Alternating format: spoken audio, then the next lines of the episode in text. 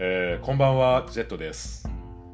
えー前回の配信で、あの、自分今年はね、あの、酒の量を減らしますとか言っていたんですけども、結局、今夜も飲みながら収録しています。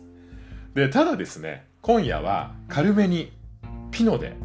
あの、赤ワインね、カリフォルニアのピノノワールで、ジャブジャブはやらずに、ちびちび飲むように、えーしています。で、まあ結局どっちにしても飲んでんじゃんって話では、えーあるんですけれども、で、それでですね、今回も、まずは、まあ、いつまでオーバーザさんに頼ってるんだ問題がある中、あえての、えーオーバーザさんネタから、えー今回も行きたいと思います。で、年末に、あの、いつものごとくね、ジムで、あの、TBS のポッドキャスト、オーバーザさん聞いていたんですけれども、その中でね、あの、ジェーン、ジェンスーさんが、あの、占いやるあの人の名前なんだっけ？とか、ほら、あの、めっちゃ本が売れてるあの占いの人って、えーそんな話をされ始めまして、で、それを聞いていた堀井さんは堀井さんで、ああ、あの、目が、ホットアイマスクみたいな人ね、とか、あの、目があの、おせんべいの会社の名前みたいな人とか、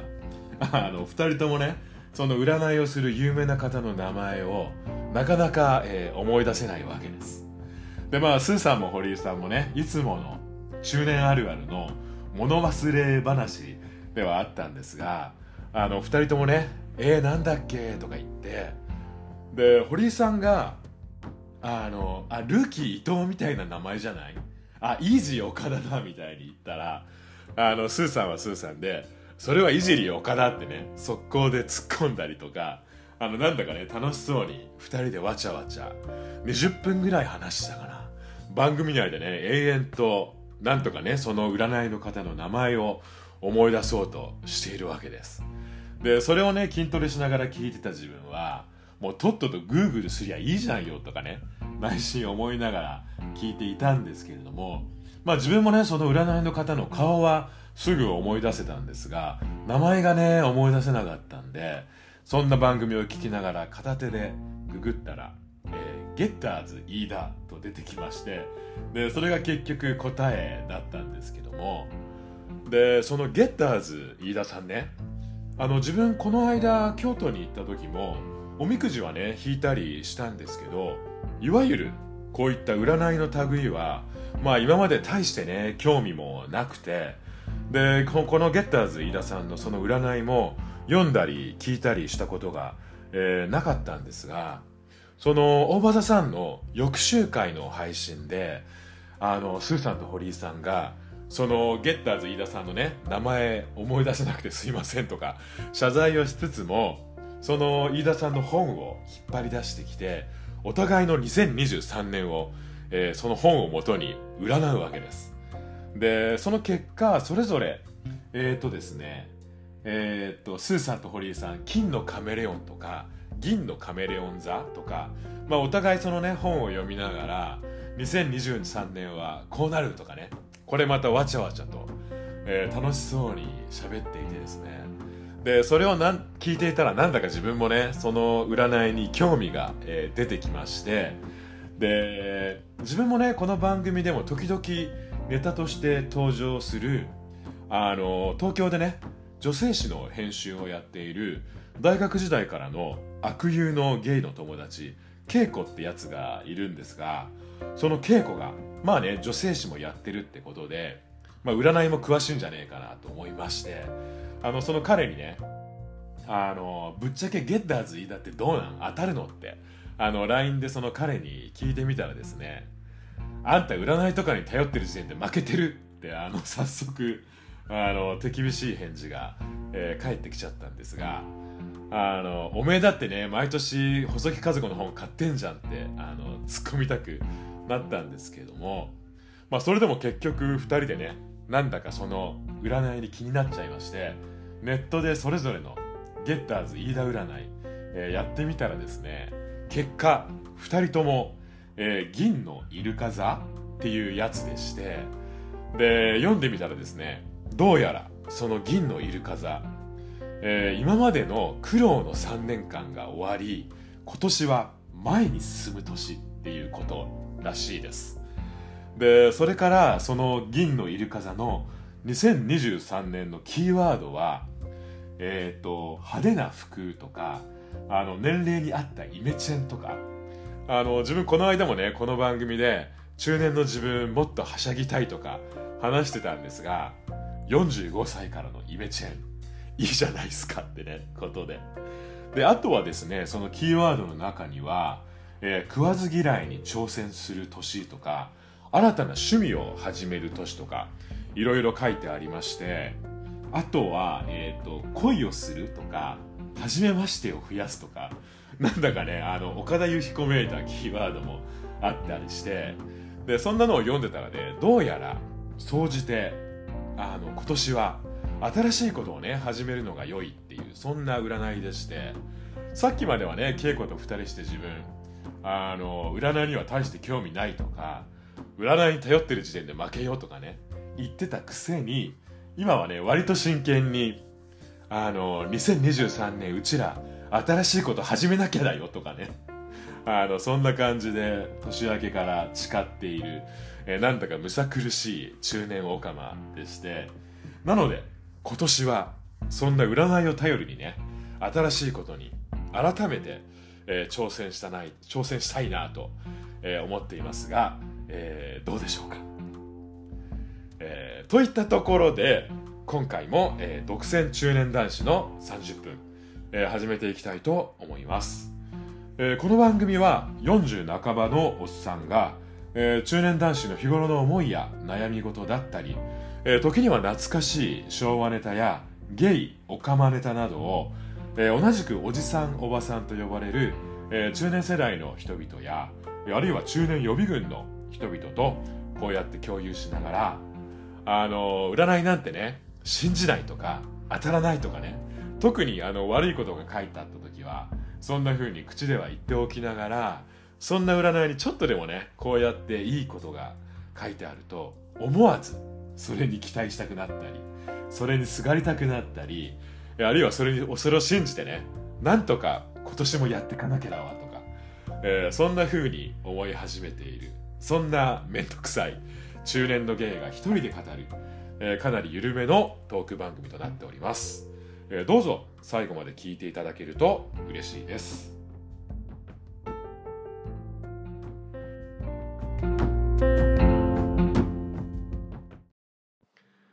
えっ、ー、と、お便りをご紹介します。東京都にお住まいの昭和世代、肋骨パキオさんから Google フォームにいただいたお便りです。えー、ジェットさん、先日、パンケーキを食べた後に甘さ控えめだなぁと思っていたら、食べ終わった直後に店員さんが蜂蜜を持ってきて、どうしようかと思ったけど、そのまま舐めました。生蜂蜜美味しかったです。何の話よこれ。えー、どうもはじめまして肋骨パキオです、えー、いつも良い声でとても癒されています、えー、そんなジェットさんにご相談です、えゲイやノン系女子との恋愛トークでパートナーがいるのにもかかわらず他の人と浮気をしたことを言ってくる時があるのですがあれがどうしても許せません、えー、別に自慢げに話すことではないのではとも思うのです。俺は浮気はしてほしくないしたとえしていたとしても周りに言わずにひっそりとしておくべきなのではないかと思います、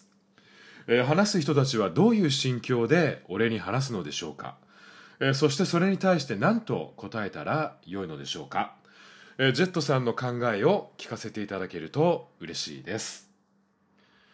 えー、ということで、肋骨パキオさん、お便りをありがとうございました。えー、パキオさんといえば、もうね、ゲイ、ポッドキャスト界隈でも、いい男という噂で有名な、えー、パキッチャオの、えー、パキオさんじゃないですか。あの、自分はね、直接お話ししたり、お会いしたことはないんですけども、いろいろなところでお話、お噂はお伺いしています。えー、パキオさん確か、えー、30代だったと思うんですけども、えー、肋骨パキオのパキラジというポッドキャストを、えー、やられていて、えー、YouTube のね、チャンネルもお持ちの。とにかくね、いつもすごい元気。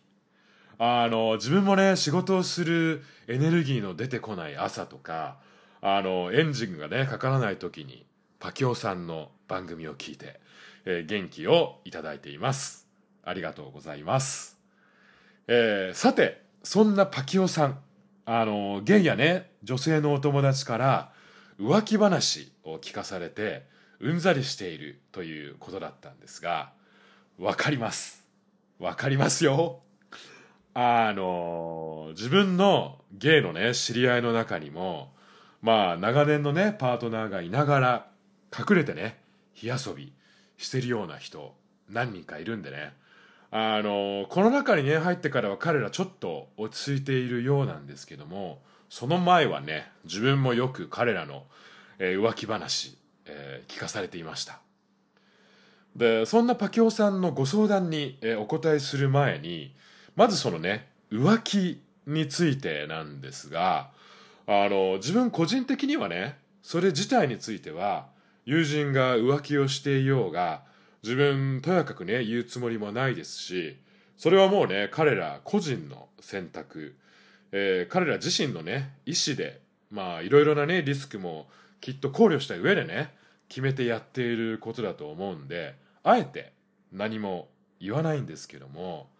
まあというよりねぶっちゃけ実はまあ自分もね人に説教を垂れるような資格がないと言いますかえー20年ぐらい前、あの、自分が20代だった頃に、自分も一時火遊びしちゃったことがありまして、あの、当時ね、東京に住んでいた時に、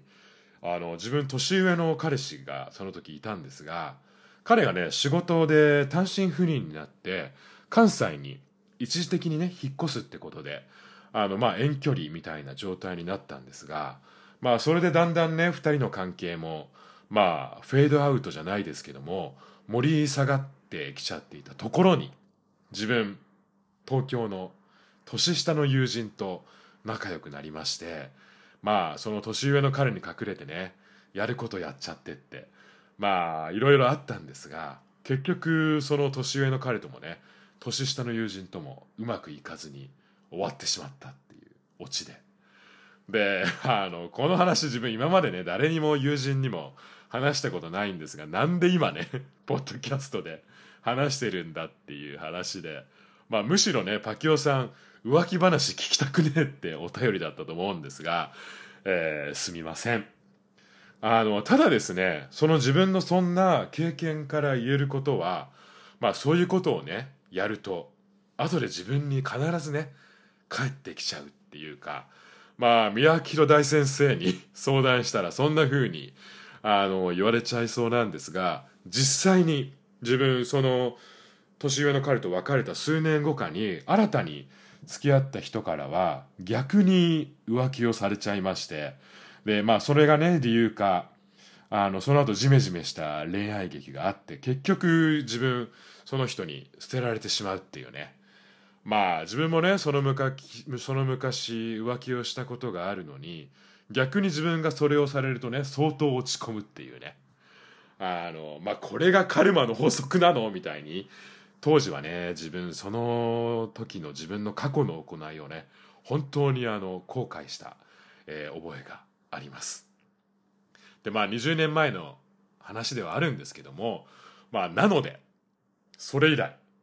今もね時々飲み屋とかでねああの人いいやいい男だなとかね横目でチラッとチェックすることはあったとしてももう一切ね浮気はするまいとねあのその時決めたのでした。であの今振り返ってもねあんな風に相手を傷つけるのもあとは自分がね一方であの傷ついて落ち込むのもね本当にあの辛い経験だったんでもう浮気は絶対ダメ絶対ってあの自分の中では、えー、決めているんですがただですねあのよく言われることですがゲイのあの友人たちとも時々ねその話にはなるんですがどこまで行ったら浮気なの問題。ね。あのあれ恋のアルファベットの ABC じゃないですがあのまたパキオさん世代わかんねえか。あの当時ね古の時代に A がキスで、えー、B がえー、っと何でしたっけ？えー、っとおばさんはまたあの物忘れであの出てこないんですが C は本番？あの最後までね全部やるっていう、えそんなお話だったと思うんですけどもあのその昔ね中山美穂のデビュー曲で「C」っていうタイトルの曲があったりあとはおにゃんこの渡辺美奈代が B ダッシュ B ダッシュとか言ってねあの歌ってたりとかあの恋愛のねアルファベットの ABC は当時古の時代はねそれこそキスとかセックスの隠語として、えー、よく、えー、使われていたんですけどもえー、っとまあそんな話はさておいてですね。それでその浮気の定義なんですがまあ自分のね友人の中にはそれこそ飲み屋でいい男を見つけてよそ見するだけでも浮気よって厳しいことを言う、えー、人もいれば、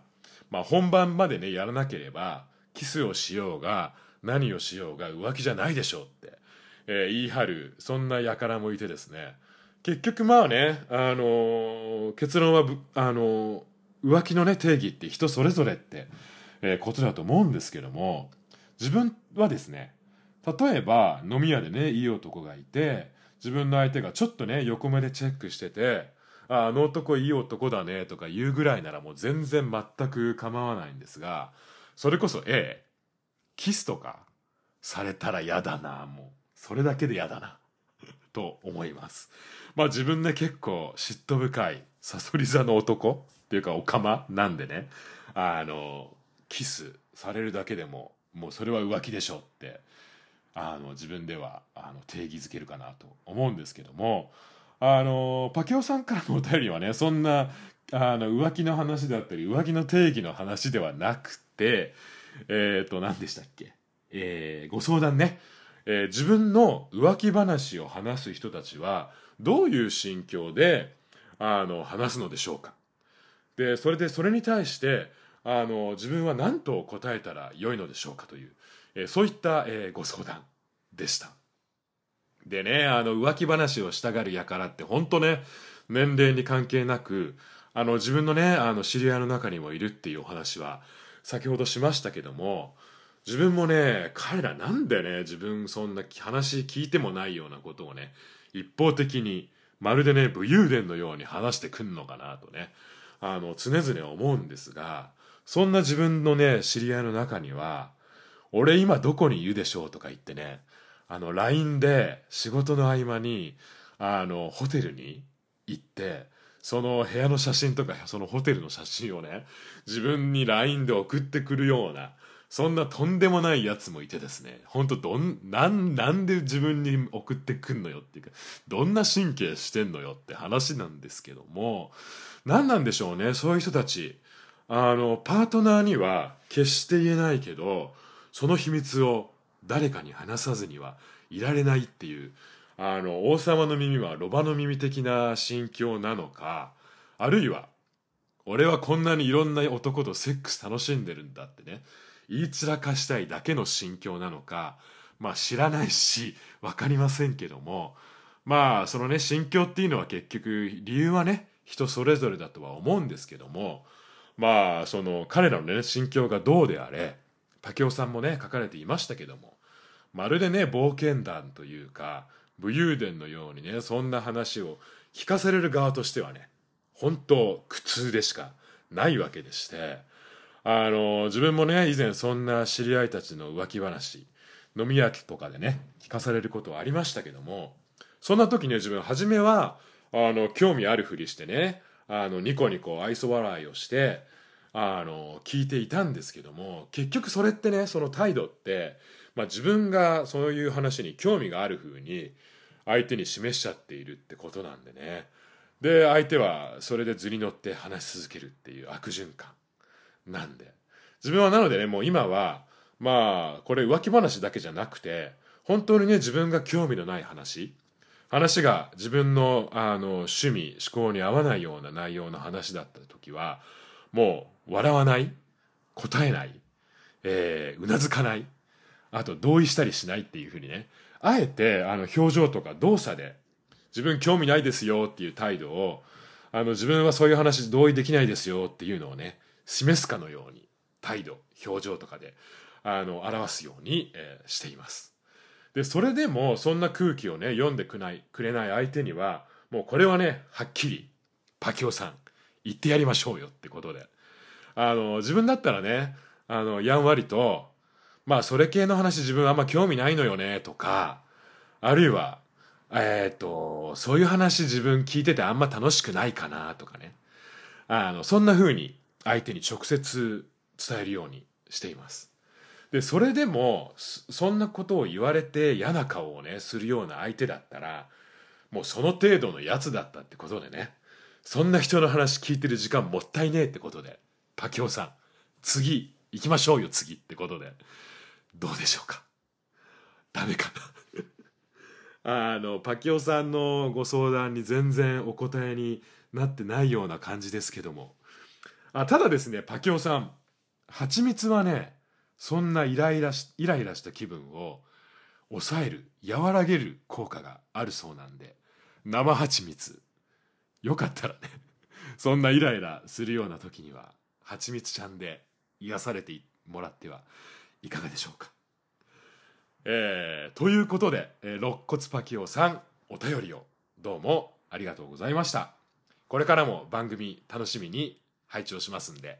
えー、よろしくお願いします。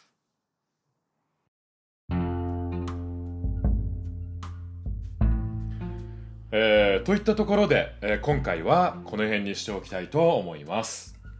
で、その前にですね、もういくつか、えー、前回の配信に関しまして、Twitter の方にいただいていたコメントも、えー、ここでご紹介したいと思います。えー、前回は、あの、昭和のアニメをね、この中年のおっさんがブツブツ、えー、取り留めもなく語る回だったんですが、えー、それに対していただいたコメントです、えー、まずは、えー、翔太さんからいただいたコメントです、えー、バイオレット・エヴァーガーデン気に入っていただけたようでよかったです、えー、僕も未だに YouTube で神回の第10話を見て、えー、海外の人が泣いているリアクション動画でもらい泣きしています。笑い、えー、新宿御苑のボエム懐かしい。点点点え、学生時代ちょっと背伸びして友達と言っていました、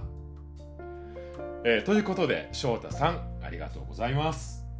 えー、バイオレット・エヴァーガーデンね。やっぱり第10話目は神回でしたね。あの自分も YouTube でこの翔太さんのねコメントをいただいたのを読んで海外の人のリアクション動画探してみまして、えー、見てみたんですけどもやっぱりみんな泣いてるし自分も泣くしっていうねそんな感じでした、えー、翔太さんまたねおすすめのアニメありましたらぜひこっそり、えー、教えていただけると嬉しいです、えー、それから次にですね、えー、新宿ニゴラジの、えー、V 蔵さんからもいただきました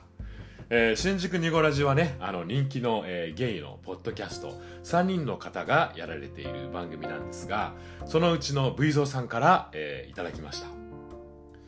えー、もう僕の世代、ドンピシャな話題で、えー、いつもながら、あ、絶対次のタイトル、ジェットさん言う、ほらやっぱり、と、えー、ツッコミを入れながら楽しく拝聴しました。えー、あそこさんイコールポリアンナ、最高です。えー、ということで、プイゾーさん、ありがとうございます。あの、新宿ニゴラジのね、初期の頃の配信で、ブイゾーさんが、あの、ファミコンのゲームの、えっ、ー、と、ポートピア連続殺人事件のね、お話をされていたのを聞いて、あの、自分もうね、ああ、もうブイゾーさんとは話し合いそうだわってね、あの、自分も勝手ながら、えー、親近感を抱いていました。いつかね、ブイゾーさんとそんな、だ話、しながらねジャブジャブ飲みながらお話ししたいなと夢見つつですね。最近はあの V ゾーさんの美声声真似をね練習、えー、しています、えー、V ゾーさんコメントありがとうございました、えー、それから最後に、えー、もう一つゲイポッドキャスト界のラスボス、えー、明日もゲイのあそこさんからも、えー、コメントをいただきました。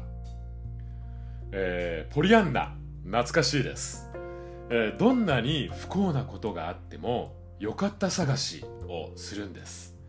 えー、良いアニメばかり見ていたはずなのに、ひねくれたおっさんに仕上がったのは謎、わら。えー、ということで、えー、あそこさん、ありがとうございます。あの、愛少女ポリアンナ物語好きの中年のおっさんあそこさん。もう本当、えー、大好きです。えー、ちなみに、ポリアンナのね、主題歌は、あの、確か女優の工藤祐樹さんが歌われていて、微笑むあなたに会いたいとか、もうね、あの、昭和のアイドルメーター曲調で自分も本当大好物なんですが、その番組のね、あのアニメの中で、よかった探しっていうのがね、その主人公のポリアンナがあのよかった探しするっていうあのお話なんですけれどもあの今思うとね自分みたいな毎日のようにねストレスを抱えた中年のおっさんの生活にもねぜひこのよかった探し取り入れるべきじゃんべきなんじゃないかなとかねもう30年ぐらいのアニメをあの参考に本気で、えー、思っているところです。えー、ということで、あそこさん、コメントをありがとうございました。えー、といったところで、改めまして、えー、今回はこの辺にしておきたいと思います。えー、最後まで聞いていただいてありがとうございました。えー、この番組では引き続き、えー、お便りをお待ちしています。えー、e メールアドレスは、独占30分、アットマーク、gmail.com です。え、番組専用のお便りフォーム、えー、ツイッターアカウントも、えー、このポッドキャストの番組概要欄に、えー、貼り付けてありますので、そちらからぜひぜひお便り、メッセージ、えー、ご質問、ご相談などをね、気軽に送っていただけると、えー、とてもとても、えー、嬉しいです。えー、それでは、毎日ね、寒い日が続いていますけども、えー、これを聞いてくださっている方も暖かくしてね、えー、お体にはお気をつけて、えー、お過ごしください。えー、ということで次回も独占中年男子の30分、えー、また聞いていただけると嬉しいです。それではまた次回に続きます。